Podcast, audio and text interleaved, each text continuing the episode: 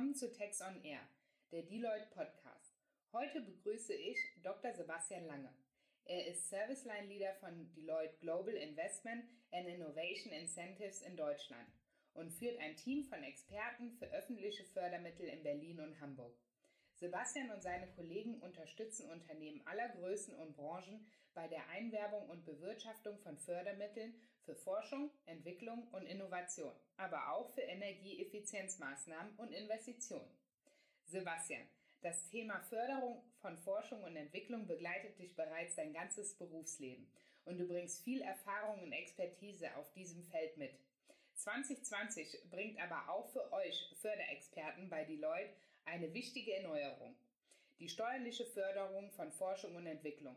Was kommt auf Unternehmen in Deutschland mit der Einführung der Forschungszulage ab dem 01.01.2020 zu? Danke für die Einladung, Christina. Zunächst einmal eine spannende Chance, die Kosten für Forschung und Entwicklung zu reduzieren, ohne die langwierigen Antragsprozesse der Projektförderung an deren Ende wegen des wettbewerblichen Verfahrens oftmals vielleicht gar keine Förderung steht. Auf der anderen Seite erwartet viele Unternehmen natürlich auch ein gewisses Stück Arbeit, um optimal auf die Beantragung der Forschungszulage vorbereitet zu sein. Kannst du uns in drei Sätzen das neue Förderinstrument erklären? Mit der Forschungszulage können sich Unternehmen ihre FE-Aufwendungen, also Gehälter für Personal, das Grundlagenforschung, industrielle Forschung oder experimentelle Entwicklung betreibt, sowie einen Teil ihrer extern vergebenen Forschungsaufträge fördern lassen.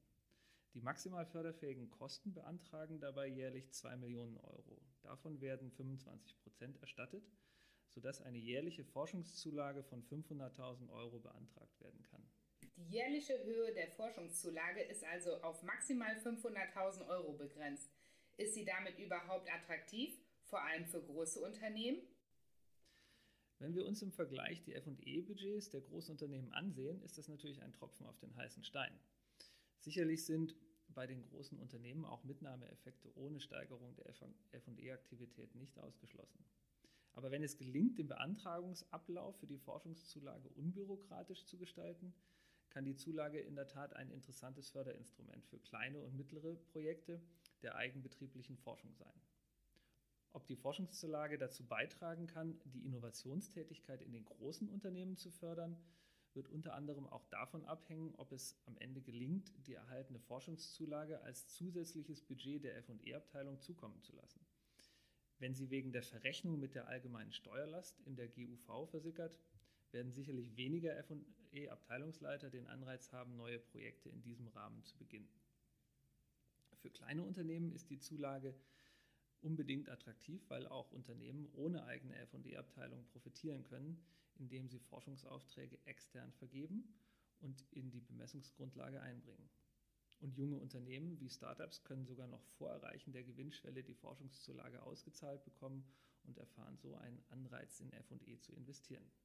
Generell interessant ist die Forschungszulage insbesondere auch deshalb, weil durch den Rechtsanspruch, den es auf sie im Gegensatz zur Zuschussförderung gibt, Planbarkeit für die Unternehmen entsteht.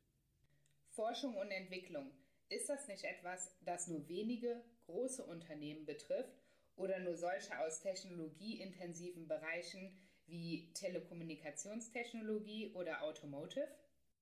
Grundsätzlich gilt, dass jedes Unternehmen innovativ sein muss, um langfristig im Wettbewerb zu bestehen. Bei Forschung und Entwicklung denkt natürlich jeder gleich an Wissenschaftler im weißen Kittel, die im Labor komplizierte Experimente durchführen. Aber FE ist viel facettenreicher. In der Theorie müssen in der Tat fünf Kriterien erfüllt sein, damit von FE gesprochen wird. Erstens, die Aktivität muss neuartig sein, also auf die Gewinnung neuer Erkenntnisse abzielen. Zweitens muss die Aktivität schöpferisch sein, also auf neue Ideen und Hypothesen beruhen. In gewisser Weise bedingt dies auch das dritte Kriterium, nämlich, dass das Endergebnis ungewiss sein muss. Weiß ich schon vorher, dass mein Vorhaben erfolgreich sein wird, habe ich kein Risiko und der Staat hat keinen Grund und übrigens auch kein Recht, mir Geld für meine Aktivitäten zu geben.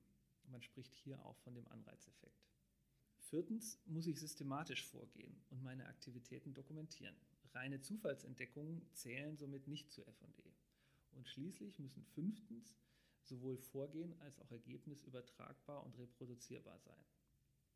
In der Praxis bedeutet dies, dass auch die Entwicklung neuer Methoden zur beispielsweise Messung von Verbrauchererwartungen und Präferenzen oder zur Erfassung von User Experience im Bereich des E-Commerce beispielsweise als FE gewertet werden könnten. Seit langer Zeit gibt es in Deutschland das bewährte Instrument der Projektförderung, teilweise mit Förderquoten über 50 Prozent. Warum sollte ich mich als forschungsintensives, vielleicht sogar fördererfahrenes Unternehmen mit der Forschungszulage auseinandersetzen, wo nur 25 Prozent der förderfähigen Aufwendungen erstattet werden?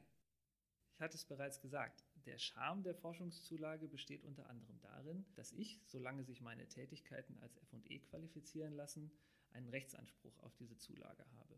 Darüber hinaus ist die Förderung themenoffen. Ich muss also nicht warten, bis eine für mein Vorhaben passende Förderbekanntmachung veröffentlicht wird. Ich kann das Vorhaben durchführen, bevor die Förderung beantragt wird und muss nicht auf einen Zuwendungsbescheid warten. Grundsätzlich müssen sich Unternehmen nicht zwischen zuschussbasierter Projektförderung und Forschungszulage entscheiden. Vielmehr sind es Instrumente, die sich auf die richtige Art und Weise sehr gut kombinieren und im Sinne der Unternehmensstrategie einsetzen lassen. Aber übrigens Vorsicht, die Finanzierung der gleichen förderfähigen Kosten durch verschiedene Fördertöpfe ist beihilferechtlich verboten. Wenn du der CFO eines forschungsintensiven Unternehmens wärst, was wären deine ersten Schritte zur Vorbereitung auf die Forschungszulage? Also als erstes würde ich mich mit meinen Kollegen aus dem Controlling und der FE-Abteilung zusammensetzen und eine Bestandsaufnahme der aktuell bestehenden Prozesse zur Dokumentation unserer FE-Aktivitäten machen. Dabei würde ich folgende Fragen stellen. Erfassen wir alle FE-Aufwände richtig? Können die Aufwände klar voneinander abgegrenzten Projekten oder Vorhaben zugeordnet werden? Gibt es vielleicht Lücken, was die Dokumentationserfordernisse angeht? Und wie kann ich diese Lücken am Ende des Tages schließen? Kann ich mit meinen bisherigen Systemen arbeiten oder brauche ich zusätzliche technische Lösungen? Wie gestalte ich dann die Schnittstellen aus? Verfügen wir über die Kapazität und Kompetenzen, um die Zulage zu beantragen? Die Antworten auf diese Fragen bilden eine gute Grundlage am Ende des Tages, um die nächsten Schritte bei der Vorbereitung auf die Forschungszulage zu planen. Und nicht zuletzt würde ich übrigens die Kollegen darauf hinweisen, dass nur Projekte, die am oder nach dem 1. Januar gestartet sind, für die Forschungszulage in Frage kommen. Von Beginn an begleitete die Leute den Gesetzgebungsprozess sehr intensiv. Wie geht es nach der Einführung des Gesetzes weiter? Also für uns beginnt die Arbeit jetzt erst so richtig. Viele zentrale Punkte sind nämlich noch offen. Viel hängt von der bescheinigenden Stelle ab, die beurteilen soll, ob es sich bei den zu fördernden Aktivitäten um Forschung und Entwicklung nach den einschlägigen Kriterien handelt. Zum Beispiel, wie sehr wissenschaftlich die inhaltliche Beschreibung meiner FD-Aktivitäten ausgestaltet sein muss.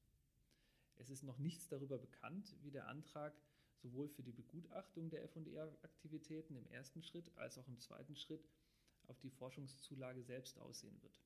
Außer dass es ein Formblatt geben wird und welche Rahmendaten enthalten sein sollen. Es ist ja ein Unterschied, ob ich auf 14 Seiten in aller Detailtiefe mein Vorhaben beschreiben kann oder ob ich mich in einer Art Executive Summary äh, kurz fassen muss. Zudem haben wir in den bisherigen Gesprächen mit den Mandanten festgestellt, dass eine Reihe praktischer Fragen die Unternehmen jetzt schon umtreiben. Ist bei der Geltendmachung von Auftragsforschung auf öffentliche Vergaberegeln beispielsweise zu achten? In welchen Fällen kann Softwareentwicklung als FE gewertet werden? Wie verhält es sich, wenn ich als deutsche Tochtergesellschaft grundsätzlich im Auftrag meiner ausländischen Mutter forsche? Das Gesetz und die dazu vorliegende Durchführungsverordnung geben keine eindeutigen Antworten auf diese Fragen.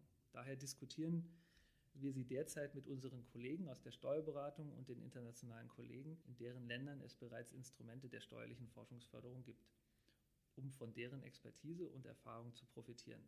Sicherlich wird sich auch erst mit den Jahren zu einer Reihe von jetzt noch offenen Aspekten eine Art Verwaltungspraxis herausbilden. Als nächsten Meilenstein erwarten wir für die ersten Monate des Jahres 2020 die Ausschreibung für die Benennung der bescheinigenden Stelle durch das BMBF. Wir vermuten, dass einer der bereits jetzt schon existierenden Projektträger das Rennen machen wird. Denn diese verfügen über die bewährten Strukturen und die tiefergehende Expertise aus der Projektförderung. Das BBF rechnet mit ca. 60.000 Vorhabensbeschreibungen, die begutachtet werden müssen. Diese Arbeit muss erst einmal bewältigt werden. Etwa 250 Stellen sind dafür vorgesehen. Die Kosten werden auf jährlich 35 Millionen Euro geschätzt. Es ist daher nicht davon auszugehen, dass dieser Ausschreibungsprozess in wenigen Tagen abgeschlossen sein wird. Im Laufe des Frühjahrs 2020 werden wir jedenfalls mehr darüber wissen, wie die Forschungszulage in Deutschland gelebt werden wird. Es wird definitiv eine spannende Zeit äh, werden, um sich mit der öffentlichen FE-Forderung auseinanderzusetzen. Wie kann die Leute Unternehmen bei der Forschungszulage unterstützen?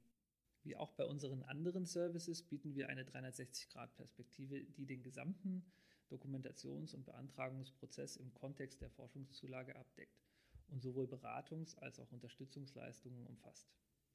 Das beginnt bei der Beratung hinsichtlich des richtigen Aufsetzens der Prozesse, geht über die aktive Unterstützung sowohl bei der inhaltlich-technischen als auch bei der kostenseitigen Dokumentation der FE-Tätigkeiten und bei der späteren Beantragung der Forschungszulage und umfasst die Begleitung von Betriebsprüfungen oder wenn es behördenseitig zu Rückfragen zu den dokumentierten Aufwendungen und FE-Vorhaben kommt. Dabei ist unsere Erfahrung aus der Förderwelt sicherlich ein großer Vorteil. Wir wissen, wie gut lesbare, aber dennoch wissenschaftlich technisch fundierte Texte geschrieben sein müssen, damit ein Dritter beurteilen kann, ob es sich um industrielle Forschung oder experimentelle Entwicklung handelt. Die Einbettung in den Steuerbereich ermöglicht es uns darüber hinaus, die eben angedeuteten steuerrechtlichen Spezialfragen auch fachgerecht zu diskutieren. Und schließlich kennen wir Best Practices aus Ländern wie Österreich oder Frankreich, wo unsere internationalen Kollegen bereits heute zahlreiche große und namhafte Mandate im Bereich der steuerlichen FE-Förderung betreuen. Und über unsere globale Serviceline haben wir übrigens auch Zugang zu technischen Lösungen, die wir im Zusammenhang mit der Forschungszulage unseren Mandanten anbieten wollen, um am Ende des Tages den bürokratischen Aufwand der auf sie zukommen wird, zu minimieren. Dieses Paket an Mehrwerten ist es auch, was uns am Markt deutlich hervorhebt. Vielen Dank, Sebastian. Dann bin ich gespannt auf deine vielen zahlreichen Forschungszulagenprojekte. Vielen Dank, Christina, für das Interview. Wir sind sehr gespannt, was in den nächsten Monaten passieren wird.